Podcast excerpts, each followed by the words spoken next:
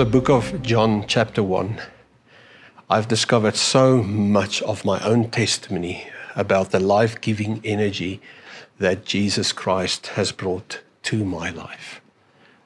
And it's the reason, it's the motivation why I want to share that with so many people as possible. In John 1, verse 12, it says, To all who did receive him, and to those who believed in his name, he gave the right to become children of God. Verse 13. And those children were born not out of natural descent, nor of human decision or a husband's will. They were born of God. My testimony, my experience is that God presented the possibility of relationship with Him. And I simply had to learn how to receive that gift. Maybe I can use my watch as an example. This was a gift from a friend. I could have opened the gift and said, Oh, it's beautiful, the box is beautiful, and put it in a safe place. I didn't do that. I ripped it out of that box, I put it on my arm. It became a part of my daily existence. It's a part of my identity now. The way that we receive Jesus from this particular scripture is to believe in Him.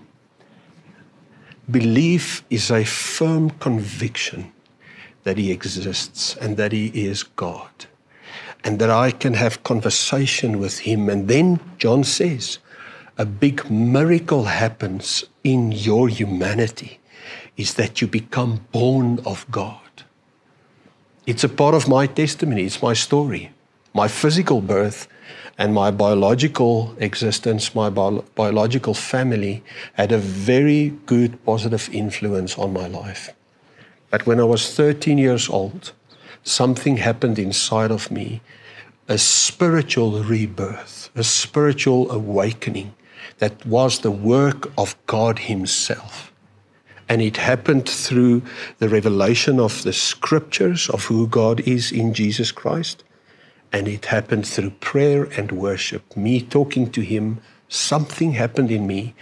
And I have so many other people who can bear witness to the same experience for thousands of years.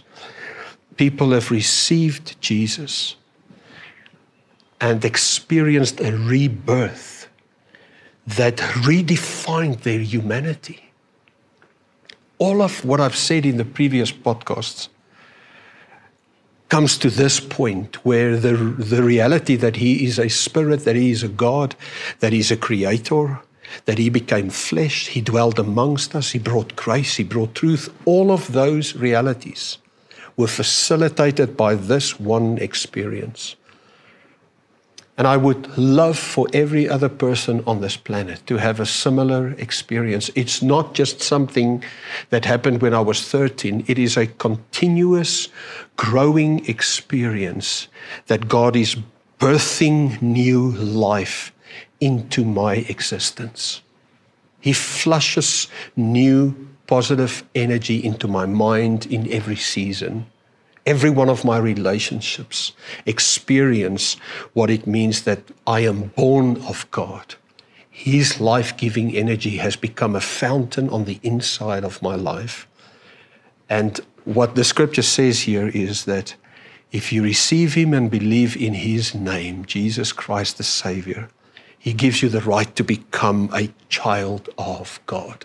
So the positioning of my identity is number one, I have free access to a father figure in a spiritual sense that covers all of the bases that I would need here on this planet.